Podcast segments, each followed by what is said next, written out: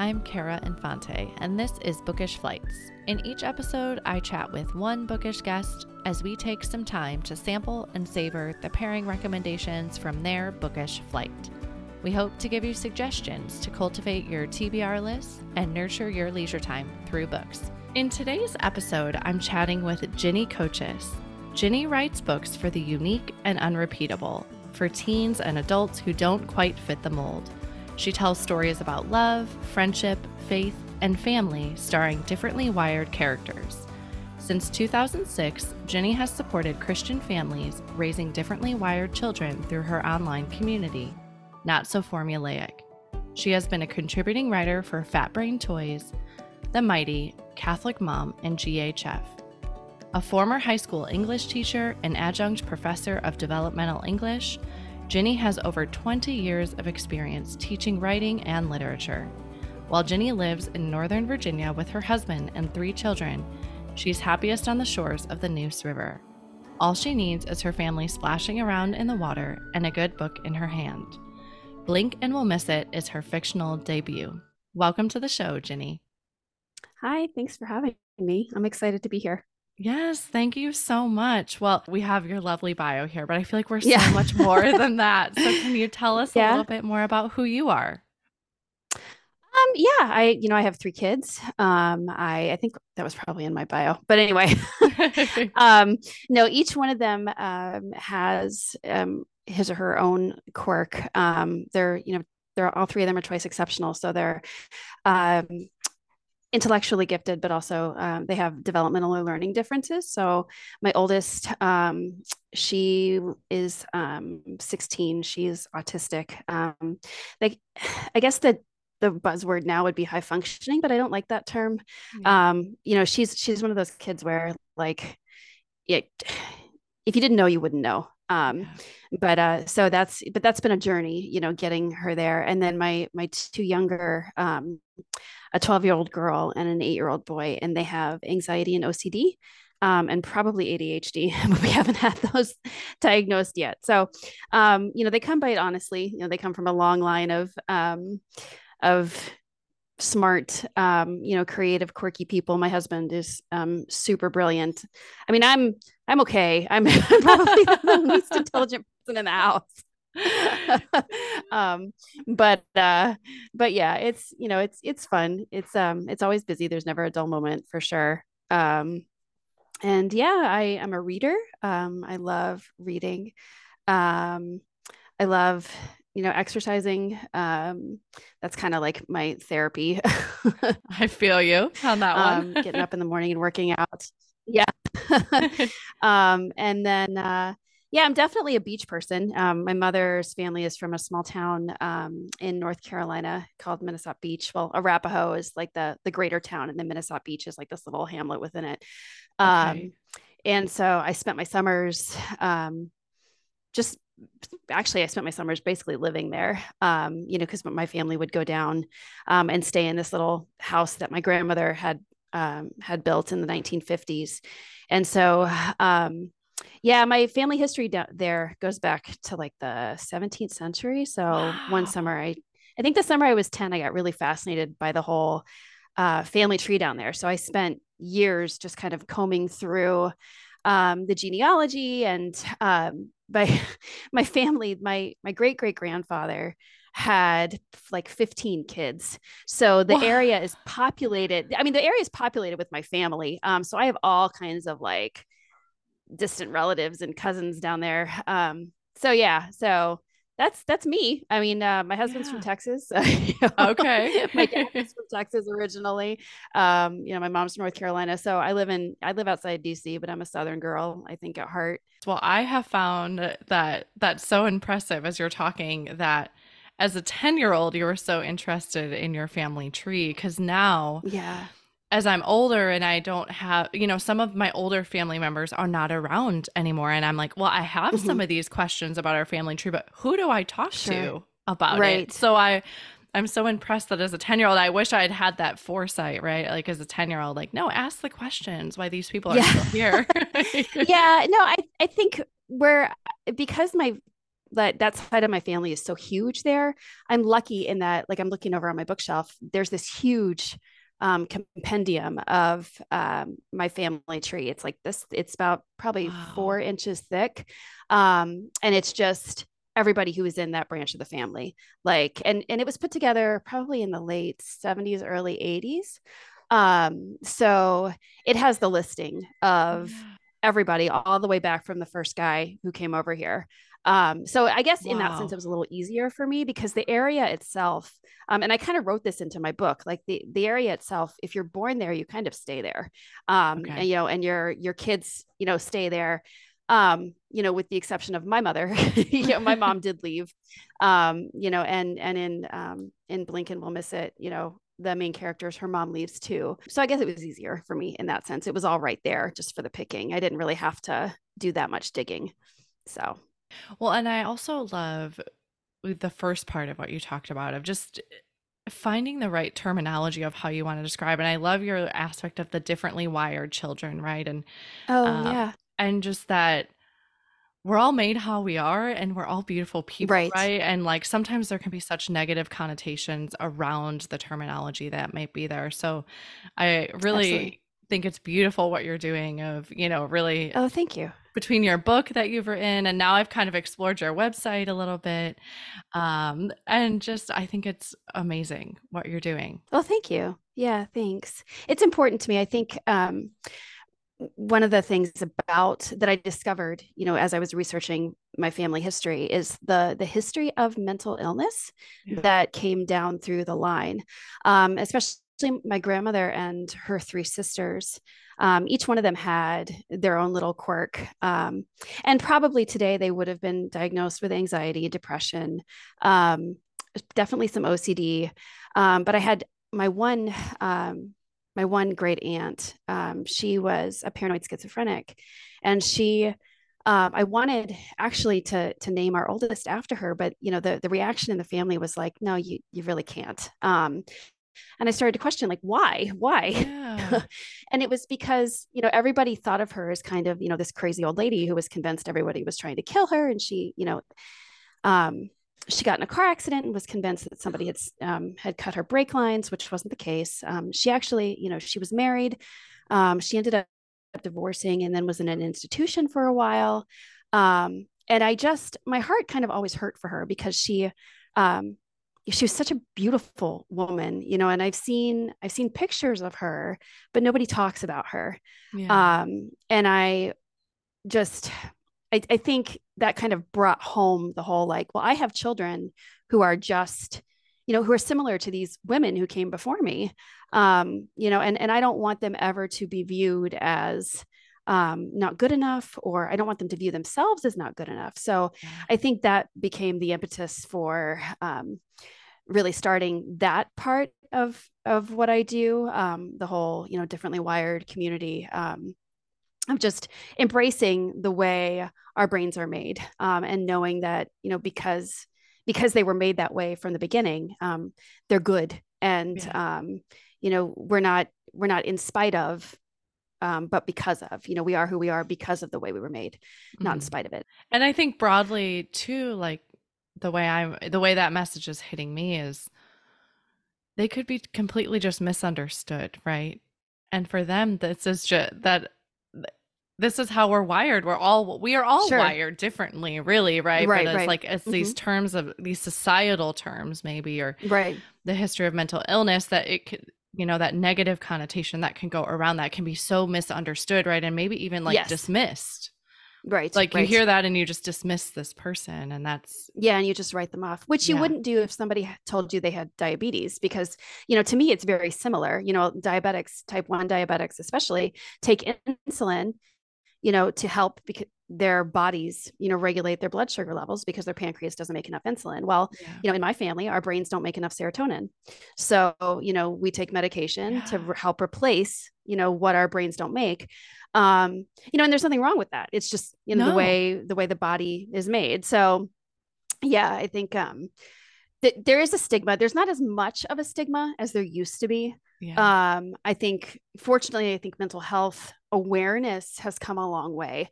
Um, I don't know that I would say that our country's like our medical system's ability to handle it um, has quite caught up. Yeah. Um, you know, especially with the pandemic, you know, waiting lists for therapists and all of that kind of stuff are still so astronomically long. I do think it's important, you know, to make sure that you know that that stigma continues to be um, lessened, and that people are allowed to um, love themselves for who they are. So yeah, yeah, and I think you're exactly right. My husband is in the military and he he was a physical therapist as well. I know I had mentioned that mm-hmm. to you, but he he said like the wait list for the mental health providers where he works it's, it's just out of control, yeah. right? And yeah. the wait lists and um so it's while it's great we have awareness now we really need to improve the access to care, I think yeah, for these I agree. You know, for the those that need it. So I agree. Yeah. Well, let's talk a little bit about your blink when you miss it. I read that and I think I I don't know at what mark of the book I was reading it on my Kindle, but I couldn't put it down. it just became like I have to know what's going to happen. well, I'm glad. Yeah, I'm glad so, that you enjoyed it. I loved it. So, ten, can you tell us a little bit about the book and tell our, you know, the listeners, um, a little yeah. background on it?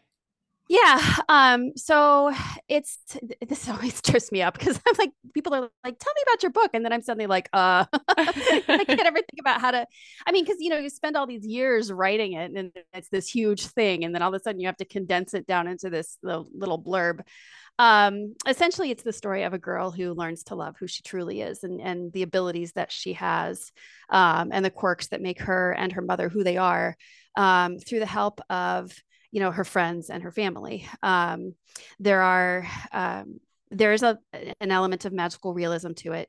She can um, she has what she calls blinks which are moments where she just kind of slips into the past not as an active participant but as an observer um, where she's able to see um, things that have occurred in the spaces where she is in the present um, in the past. So you know she has moments where she sees um, you know her her ancestors, um, you know, interacting with one another. Um, she gets glimpses of her mother um, as a teen, um, and you know, at at first, um, you know, it's clear to her like when she's having these moments. Um, but then as the book goes on you know reality and, and those moments start to blend and it's hard for her to tell exactly what's going on until she's right in the middle of it. Um, but she uh, you know she's from she her mother's bipolar um, a kind of an untreated bipolar. Um, and she's spent most of her childhood, she's 17, kind of raising her mom. Um, so it's in reverse, really. And um, she, her mom has a, a pretty much a psychotic break, and she ends up back in the small town where her mom grew up um, with her grandparents and seeing again for the first time some friends that she had developed um, when they lived there previously who she just completely broke off all contact with because she had started to have these blinks um, and she was afraid that she was also losing her mind like her mother. Um, so when she returns to this small town, Minnesota, um, she has to deal not only with um, her mother being in the hospital, but also with the friends she left behind and the you know the broken relationships there. Um, she has to deal with you know that her her grandfather's expectations for her um, her own sort of fears around what's happening to her. And then there's some family secrets that come to light. Um, so yeah it's a lot you know it's a um, it like i said it took me probably about three years um, to write and there were many many rewrites where i was like no this isn't working. I'm scrapping this and starting over. Oh my goodness um, but yeah so um but it's it's definitely it's a labor of love and it's um it's a it's a love letter i think to my family history to my mom to my grandmother to her sisters um, to that town um, because i do you know i really love that place um, with all my heart. So um, the book is special to me. Um, and i was I, i've been really pleased by the response I've been getting, the reviews have been phenomenal. And I was featured, um, the book was featured in the Pittsburgh Post Gazette Yay. as a cool summer read pick. And yeah. I don't even know anybody in Pittsburgh. So I was like, wow. this feels outside my yeah i mean yeah. you know there's that validation of like people you don't i mean because you know you write a book and you you're an indie publisher and then you know you tell your friends and your friends read it and it's like yay but then you know when people who you you don't know at all read the book and then like not only that they you know write it up in a newspaper like a major newspaper that's like wow huge so that has to be um, such a cool feeling I was on cloud nine for a couple of days for sure. Yeah. um, yeah, it was. It's a beautiful read, listeners. It's called Blink and You'll Miss It, or Blink and We'll Miss It. Excuse me. Yeah, um, that's okay. And so you should totally pick it up. It, it actually, it's a young adult book, correct? It is. Yeah.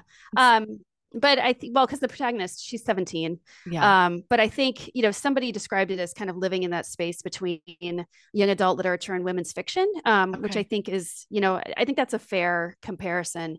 Um, there is a romance, um, but it's definitely a clean romance. Um, so because I wanted to write something that I felt comfortable letting my daughters read. Yeah. Um, so uh, I made sure that, you know, that was appropriate. And I, my daughter, um, she actually did the cover illustration for me. So that makes it extra special, I think, because yeah. um, my daughter's an artist.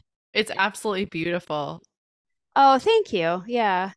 Listeners, like you have to go, even if you're like, I don't know that I'll read it, but yeah. It's so beautiful. Thanks. You're proud of her.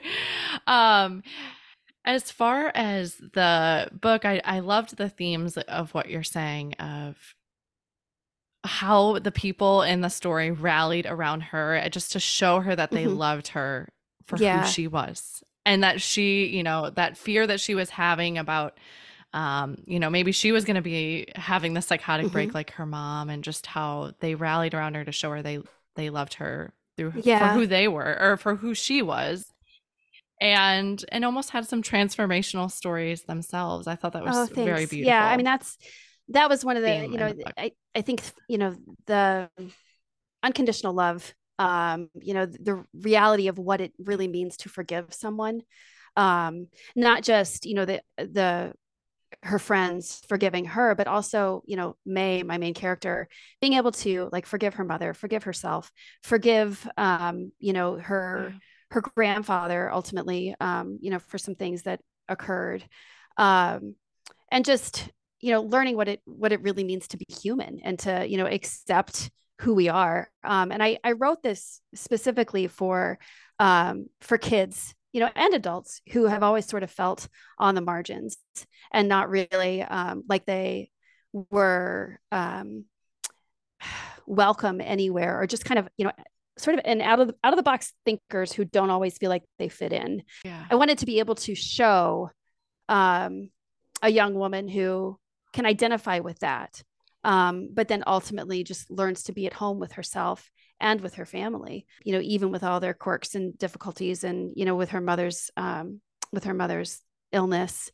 That was important to me to be able to to let my readers know that they're not alone. Um so. Yeah.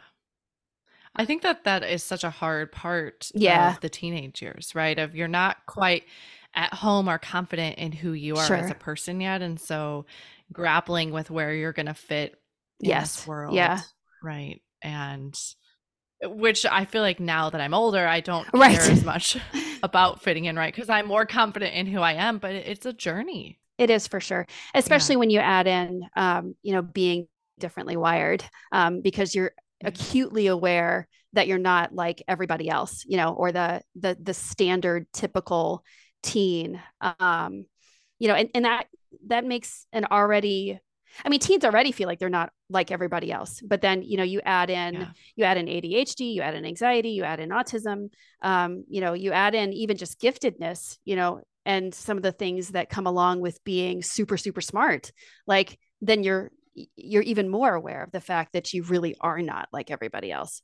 Um yeah. and that can be that can be really devastating so, um, yeah. yeah. it's important for me. Well, now we have this beautiful book oh, in the world you. to help. Yeah, that's my hope. These, you know, like you said, feel like they're not alone. Yeah, out there too. I, I think that's being human, right? It's just sometimes right. hearing you are not alone. Yeah, in your thinking. Absolutely. Yeah, yeah. Awesome. Well, did you learn anything about yourself as you wrote this book? Oh yeah. I mean, I, uh, the book is dedicated actually to my therapist, um, who I finally, I mean, because I've, I've been on medication for years, um, but I never really, I didn't start seeing a therapist until um, until the pandemic because I was like, you know, I I cannot function. I need help with this, um, with all the things that I'm feeling. So I um, I found a therapist and started seeing her, and um, I was such I am I am I'm, I'm, what I call a lazy perfectionist, which I think is part of. Um, I mean, I I am I'm diagnosed as having generalized anxiety disorder and I'm diagnosed as having depression. I've never been diagnosed with ADHD, but I'm pretty sure I have it um, because of that whole lazy perfectionism. Like I, I have that whole avoidance thing down. You know, I, I want everything to be perfect, but I'm afraid of doing the work to get there, or I get hyper fixated on one specific aspect of what I'm doing, and then I can't let it go. Um, and I was doing that with the book. You know, I was, I was writing. I'd write like three chapters and then I'd start over from the beginning and I'd rewrite them. And then I'd get maybe another chapter in, and then I'd have to start over and go back and rewrite from the beginning. And I was getting absolutely nowhere and I was spinning my wheels. And the the truth of the matter is this book has been in my head for probably 20 years or so. Um, and I'd written wow. when I was in graduate school, I'd written like an initial iteration of it. Um, but that totally, I mean, it totally became something different. But um, you know, my therapist was like, okay, you're this is what we need to do. We need to take small steps to get you to move forward because I was even, we were at the time, we were switching from homeschooling. We'd been homeschooling for like eight years to putting the kids in school. And um, I was even avoiding like going online and filling out the forms. I mean, there was this whole like circle of avoidance with everything um, and this constant refrain of, you know, I'm not good enough, I'm stupid, I'm worthless.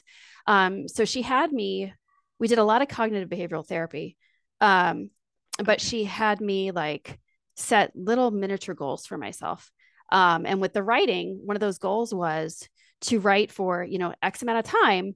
And then without stopping, without rereading what I'd written, um, just writing and getting it done. And then putting it away and then coming back the next day and picking up where I left off, not rereading what I had done. Okay. Um, and which is funny okay. because, you know, as a writing teacher, that's advice that I gave my students all the time. But somehow it didn't apply to me like you know because i was above that we're our own worst enemies yes. sometimes aren't we yeah exactly i thought you know i should be able to just sit down and and you know make this perfect from the get-go and that is not at all how writing works it doesn't um it doesn't work that way so you know i, I learned a lot about um my ability to overcome my fears um my ability to overcome my perfectionism. Um, you know, I and I, I look back at the book sometimes, you know, I'll, I'll pick up and reread a section or something, and I, I don't even remember writing the words, which is strange to me. Um, wow. But I think that's because I, I don't know if I just got into like the, the story just started to flow eventually once I let go of all okay. of the things I was afraid of.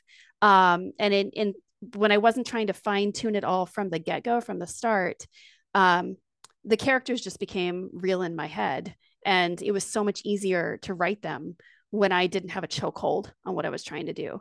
Um, yeah. And I notice, you know, I'm working on a on a prequel actually to it right now, um, and it's it's the same process. Like I have to remind myself, I, this doesn't have to be perfect from the start. Like I don't need to have a chokehold on this. I just need to tell Nathan and DeWitt's story um, and let them be who they are, you know? so, yeah. Yeah. Well, I think that's a testament of your strength, right? And just your perseverance to oh, overcome oh, all of all of the, you were internally battling, right? And and yeah. I think this all the time of books that I read that I can only imagine this is like birthing another baby into this it world, is. right? Like you're putting your thoughts, tears, like yeah, love, all of what you have into these stories and you're releasing that publicly yeah. for others to read. It's scary. And so I think yeah, that is really admirable and I don't watch much TV, so writers are like my heroes, yeah. which is why we're here with a book podcast. Yeah. Um, but yeah, I think that's that's incredible. Oh, thank you. Thanks. So kudos to you. Thanks. Do you have anything that you wish that you would have known when you started? Like knowing everything you know now about writing this book. Gosh. If you could go back and tell yourself, you know, one thing. Um I think that I, the reality that it would get finished, you know, and that it, it would get out there and that it, it would, you know, even if, you know, it's not going to be everybody's cup of tea and that's okay. You know, um, yeah. Books are not supposed to be like, nothing is supposed to be universally liked by everyone. I mean, that's just not how, I mean, yeah. that's why we have different tastes in music, different styles of music. Um, you know, that's why there's different forms of dance and art, um, you know, because we all have, we all have art that speaks to us in different ways. Um, so, you know, I, I think I was so afraid of, you know, people not liking it, but, you know, I think I would tell myself that that doesn't matter, you know, and, and what matters is, you know, the people who needed this book are the ones who are going to read it and the ones who are going to enjoy it and the ones who are going to draw something from it. So, and, and that's what matters most.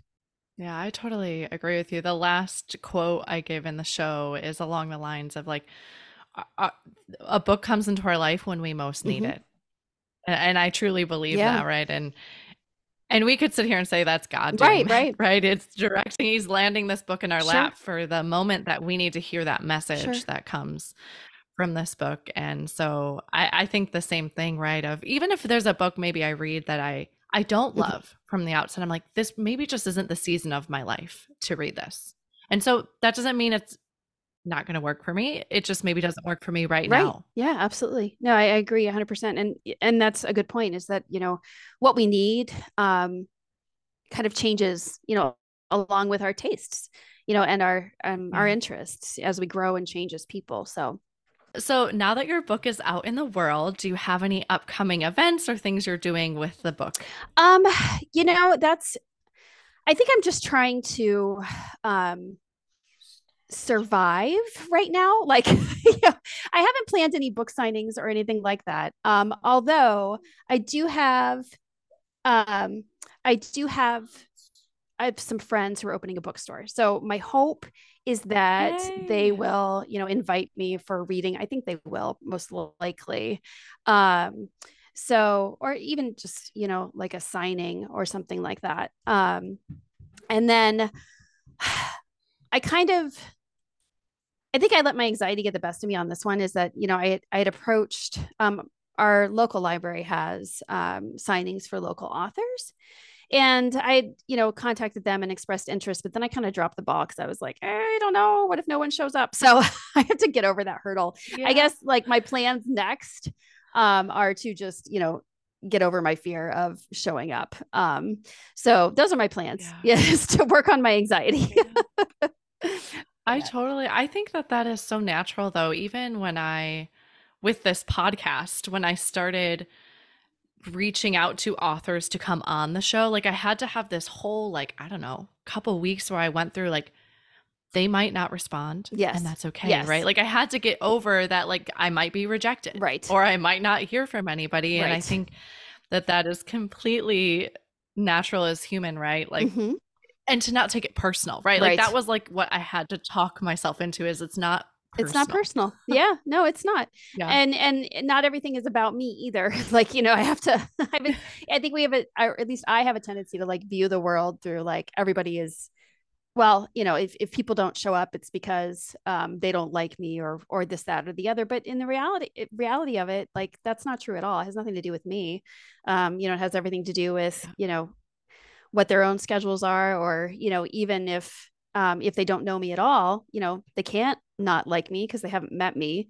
Maybe they just didn't hear about the event. Yeah. Like, you know, I have to, I, my brain has to, I have to control my brain from taking like ridiculous leaps that, you know, my imagination yeah. sometimes run, runs away with me, I think. Well, I hope you get there. Thank you. you. can, you know, talk yourself off. But I, I know I have 100% been there myself. Yeah. so I know, I know it's something to work through. Right. um, well, let's switch gears a little bit okay. then, and let's talk a little bit about who you are as a reader okay. and what type of books you enjoy reading. I really love um, character driven stories. Um, those have always been, I think, kind of what I've been drawn to. Um, I mean, and of course, like I, I love stories that have a good plot, but I feel like, um, and this is kind of the the perspective I take with my own writing. I feel like um, you know the characters' beliefs about themselves and the journey that those characters go on that is you know intricate intricately entwined i don't know if that even makes sense but it's it's connected it's interconnected with the plot itself um so yeah. which is essentially what a character driven you know um storyline is so um i tend to gravitate toward those kinds of books if you had a book that you didn't like the character can you mm-hmm. does that turn you away from the book or do you still stick with it you know i i think I think you can have an unlikable character um, and still see the value in that character's growth and development. Um, yeah. You know, I think um, one of my favorite authors, um, Emily Henry, she once talked about yeah. um, in her her book people we meet on vacation i think she was worried okay um i read an interview she was worried about how people would receive poppy um because she was kind of unlikable um but i think a lot of us are unlikable, you know, in our in our most mm. raw, most vulnerable form. Um, because we all come with baggage. You know, we all come with these these things that impact who we are. So I think a character can be unlikable and still be someone that you root for. Um, like even like if you go back to classic literature, like Sydney Carton um, from A Tale of Two Cities, really unlikable character, um i mean the guy's a loser. He's a drunk. He doesn't um he doesn't see himself as worth anything. I mean he's brilliant but he's wasting his talents. Um he's he's an unlikable jerk of a guy um but yeah. as the story goes on you see him grow and change and by the end like when he I mean, I don't know if this is a huge spoiler or not, but he like he ends up sacrificing his life for the woman that he loves, who he knows he's not worthy of, or he feels he's not worthy of. Um, but she, I mean, he can't have her anyway because she's already married to somebody else. But he he gives up his life for her um, so that she can have a full happy life, you know, with her husband. And you know, you're at least I was crying, you know, and I, when I used to teach it in the classroom, yeah. I taught it to ninth graders. Like even the boys would get a little like choked up because, you know, here's this guy that you really hated.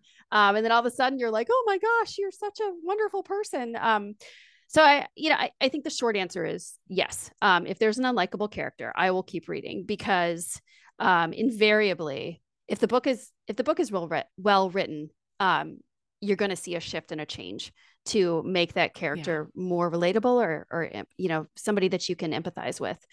Um and in fact i just read there was a ya book i read a couple of months ago um, lola at last by jc cervantes. And it, i really could not stand lola for like the first third of the book. I was like i don't know if i can get through this. She is so selfish and self-absorbed and, va- and vapid vapid i can't yeah. even say the word right. Um but then there was that moment where she like the light bulb went on and she changed and like and she didn't it didn't happen overnight i mean there was like this this gradual shift um but it's one of the best books i've ever read so you know i, I think wow i i think it's worth it to stick it out yeah Okay. Yes. All right. And then I think I interrupted you, or you were going to tell me your go to genre. When I was younger, I, I was really into mysteries. Well, I mean, growing up, I was into like Mary Downing Hahn and all the the ghost stories, and then I shifted into uh, yeah. you know mysteries, especially like cozy murder mysteries, um, and then thrillers. And then I stopped reading once I had kids, and it was like I don't really have time for any of this that is not um, child related. so, but then um, when I started my blog, you know, I got back into it a little bit. But I think what really pushed me back into reading was um, the the start of the pandemic, and I started reading believe it or not, romance because I was like, I need some light and like beauty and fun. you know, I need some happiness. Yep. Um, so I, I really got into the the romance genre. Um, and then from that I started reading like some YA, um, like contemporary YA, YA romance. Um, and I found that I really enjoyed it, even though I was reading about teenagers and I'm a grown adult. Um, you know, I, I think there's so much in YA literature that is still valuable. Um, you know, it, it reminds yeah. us of who we were um, of who we've become. And then it, um, I, I, find that YA books tend to be more character driven. Um, and since I like, okay, since I like character driven stories, um, you know, I think I gravitate toward them. Um, so and and I think that's why I ended up because my book started out being um, an adult novel, and then the more I wrote May, um, it was supposed to be like her story as an adult with flashbacks to her like her youth. But the more I wrote okay. her as a teen, the more I was like, I really like this voice. You know, I don't, I wasn't really vibing, I guess, with the with the adult voice that I had for her. I think that as readers, it's very hard to pick one genre. Yeah, of yeah. books that we read, right? Because, like you said, we change. Yeah. Over time and in different seasons of life, things will speak to us differently. So I think that is definitely not a short answer. Yeah. Like question nor- normally, but you have so also so graciously prepared a book flight for us yes. today. Can yes. you tell us a little bit maybe how they pair together or how you chose these three books? Sure. Um, so you know, because I because of my own history of you know mental health issues and my family's mental health issues i tend to gravitate toward books that um, portray you know mental health issues in a positive light especially um, you know as a ya author you know from a ya perspective so um, i chose three young adult novels um, and then the first one is this might get awkward by kara mcdowell um, and she is one of my favorite um, YA authors. Um, she's um, she also has her own struggles, you know, with anxiety, and so each one of her books has some element of that in it. Um, and in this might get awkward. The the main character Gemma has major social anxiety. She just doesn't like to be around okay. other people, so she um, she goes to the beach one afternoon before school starts just to be by herself only to find out that like all the popular kids from school are there and um yeah oh no before she can like and and she like she gets um like she goes into the bathroom to change or something i don't know and she comes back and like all the kids cars have like parked around hers so she can't even get out of the parking lot so she's stuck. Um, and to make matters worse this boy that she's been crushing on for years um, comes up and starts like talking to her which a is she's never you know she never would have expected and then b he's like look i need you to do me a favor. I need you to prevent, pretend like we're really close. And he grabs her puts his arm around her takes a photo with the two of them together. And then it's like hey thank you so much. And then he like walks off well she while she's standing there thinking what the heck just happened? and trying to control her breathing and not throw up because of the social anxiety piece. Um, she sees him slip and fall um, from a boat into the water hit his head and not come back up and nobody notices except for her. Um, so she waits and she waits and she waits and she's like isn't anybody going to see him? You know oh my gosh where did he go? Finally she just dives in the water, goes down there, finds him, pulls him up, and then suddenly, not only is she a hero, but he had posted their photo to, photo to Instagram, and so everybody thinks okay. that they're dating. So then it becomes this huge thing where like the news media wants to get involved and her family thinks they're dating and she keeps trying to tell people that that's not the truth, but the more, you know, outside forces get involved, the more difficult it is for her to tell the truth because she's so anxious. Um, so the, basically, you know, suddenly she's got this, you know, this boyfriend, this popular life, and but she really hates it, and she can't figure out like how to get herself out of the situation. So. um oh my gosh as you're talking i can like almost feel like that yeah. anxiety that she feels yeah. as you're saying um, that so she does oh. learn how to conquer it and and that's why i think it's great because it's you know it, it's helping anxious kids see that you know yes this moment in and of itself is horrific and you know it feels like it's going to last forever but it doesn't you can get past it yeah. you can learn to manage this and be okay um Okay. So, well, that sounds even like it would be a really great summer read. Yes, it is. Well. It's definitely a summer read. Okay. Um, and then there's uh, The Unlikely Hero of Room 13B by Teresa Toten. And so Adam Spencer Ross meets um, Robin Plummer in his um, young adult OCD support group. They both have OCD. And he okay. is like totally drawn to her. And he um, really just kind of falls for her right then and there. But she's just been released from a residential psychiatric program. Um, and he feels like he has to save her kind of from herself from relapsing um, you know and in the blurb it says you know he's got to save robin or die or die trying um, but then the question is okay. you know is it really robin who needs rescuing Um, and is it possible to have a normal relationship when your life is anything but? Because the whole thing is, you know, his OCD impacts every single aspect of his life, you know, and and not only that, like his mother's been getting these threatening letters in the mail. Um, you know, he, she's a she's a single mom. Um, his dad has a um, a new family. Well, he's he's remarried. They have a son who um, Adam is beginning to notice is exhibiting very similar characteristics and symptoms to the ones that he has.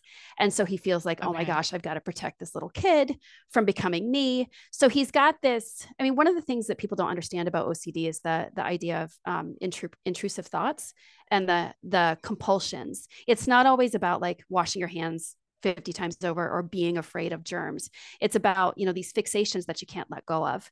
Um, and so you know robin and his little brother and everything that's going on with his mom those become fixations. Um, but it's it's a beautiful it's a beautiful story and i love it. Um, and she wrote it the author wrote it after she attended uh, some kind of i forget what it was. Um, she heard a, a young man with ocd give a presentation um, about his experiences and his struggles. And then after that, she was very um, inspired to write this novel. So, um, yeah, wow. it's a good book. It sounds like I love the part where you flip it of like, well, who really needed the saving, right? right. Like he kind of started fixating on it. He needed to save her, and then it became this story. Yeah. Of, yeah. Well, who really needs the saving? Yeah. And wow, that sounds really, it's a good really book. great. Yeah. And then there's um, Eliza and Her Monsters um, by Francesca Zappia. And so in this um, story, Eliza is very shy. Um, she's kind of weird. She's friendless. She wears like shapeless clothing. And honestly, as I was reading, I kind of wondered if maybe she is autistic um, because she has like various or really specific food preferences. Um, she's not a fan of like um, sensory stimulation, like really gets to her. When she's online, she's Lady Constellation, who is this anonymous creator of a really popular web comic um, called Monstrous Sea. Okay. And so she has like millions of fans. She's actually made a ton of money um, off of merchandise and all this kind of stuff. Um, and she like she can't imagine actually enjoying the real world as much as she enjoys her online world. Um, except this new kid transfers into the school, and his name is Wallace. And she, as the more she gets to know Wallace, the more she begins to wonder if life might be worthwhile living offline. Um, but then her secret, you know, the fact that she is this creator of the web comic, web, comic accidentally gets revealed. Um, and she starts to kind of lose her grip on reality because she um, becomes very anxious about the fact that, you know, people are seeing her, that people are talking to her. Um, and she's not even really sure that she can um, continue to be on this planet. You know, she starts to entertain thoughts of suicide. So um, the story is about how, you know, she comes to recognize that she can be the same person that she is online at, as she is like in real life. Um, and it, it's just, it's it's a very heavy topic um, but the way the author writes, and she includes like illustrations from the web comic because the author herself is also an illustrator. Um, so and then she's got you know screenshots from like her online community. Um, and she it's just there's a lot of like subtle humor. Um, so it's heavy, but it's not it's not the kind of book that makes you want to like go jump off a cliff when you're done. you know, you leave okay. with a sense of, of hope. It has, yeah, it has a happy ending. Um, and and both she and and Wallace are able to kind of um to battle their monsters, you know, into submission. Um, because Wallace has his own baggage. So I read it a couple of weeks ago and I, I had to like I had to like sit with it for a while um, to kind of let it sink in. Um, and I would definitely, I would recommend that one probably for older teens um, and adults. Okay. I think just because of the, well, I mean, there there are themes of of suicide and self harm in my own book, um, but I, I think it's important to make sure the kids are in a good place, you know, when they read it because, sure, you know, um, yeah. So anyway, but okay. those are my three books. So Awesome. And then the other two, they're also young adult books. They are. well. Yeah. Correct? All three of them are young okay. adult. And I chose them just because since mine is young adult, I wanted to, you know, pair them with something that went along um, with my book in genre and topic. So yeah. And I love that because I think it's all in the same theme of just being human, Yeah, right? yeah. Absolutely. So Yeah. I love that. Well, thank you so Sure. much for those three books. Um, and listeners, I'll have all those in the show Okay. notes. And then how I like to end our show actually is with what I call our bonus Okay. pairings, which are just a speed round of questions. So you can answer these really Okay. quick. Are you a rereader? I am. Yes. Yeah. If a book, if a book really impacts me emotionally, then yes, I will. What is one book you've read that has changed your life? Um, oh gosh, so many. Um, that's a tough one. Um, probably, I mean, A Tale of Two Cities, probably, which is so bizarre to say. Okay. Because people are like, Charles Dickens, what?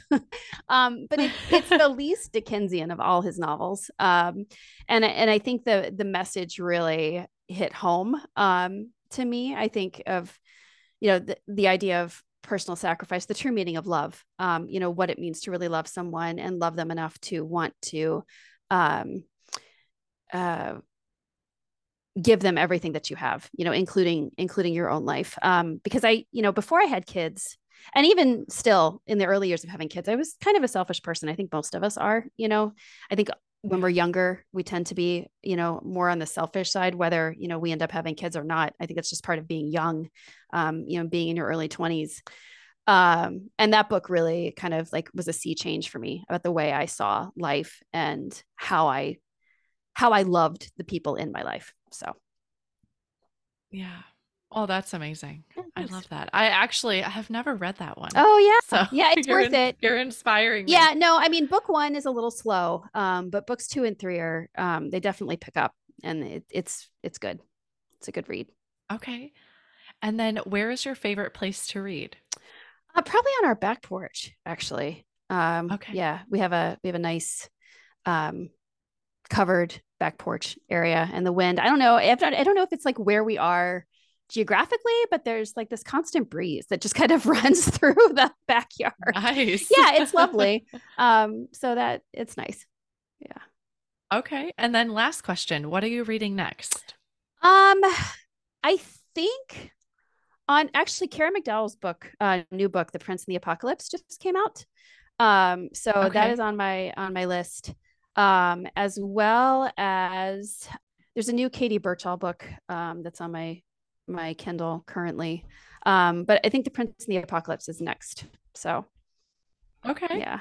All right. And I guess I said one last question, but this is more logistics. Okay. So if people want to find out more about you, how can they find you? And where would you like them to reach out? Yeah. Um, you can find me at uh, www.ginnykochis.com, which is my website. Okay. So it's ginnykochis.com. Um, and that's got all the information of like, you know, who I am and um, how to get in touch with me, where to find my books. Um, everything's there. Awesome. Yeah. Well, we'll definitely have a link for that in Yeah. the show notes as well. Well, thank you so much for coming on the show today. I know your time is precious, and so I appreciate all you've given me. Absolutely. Thank you for having me. you are so welcome.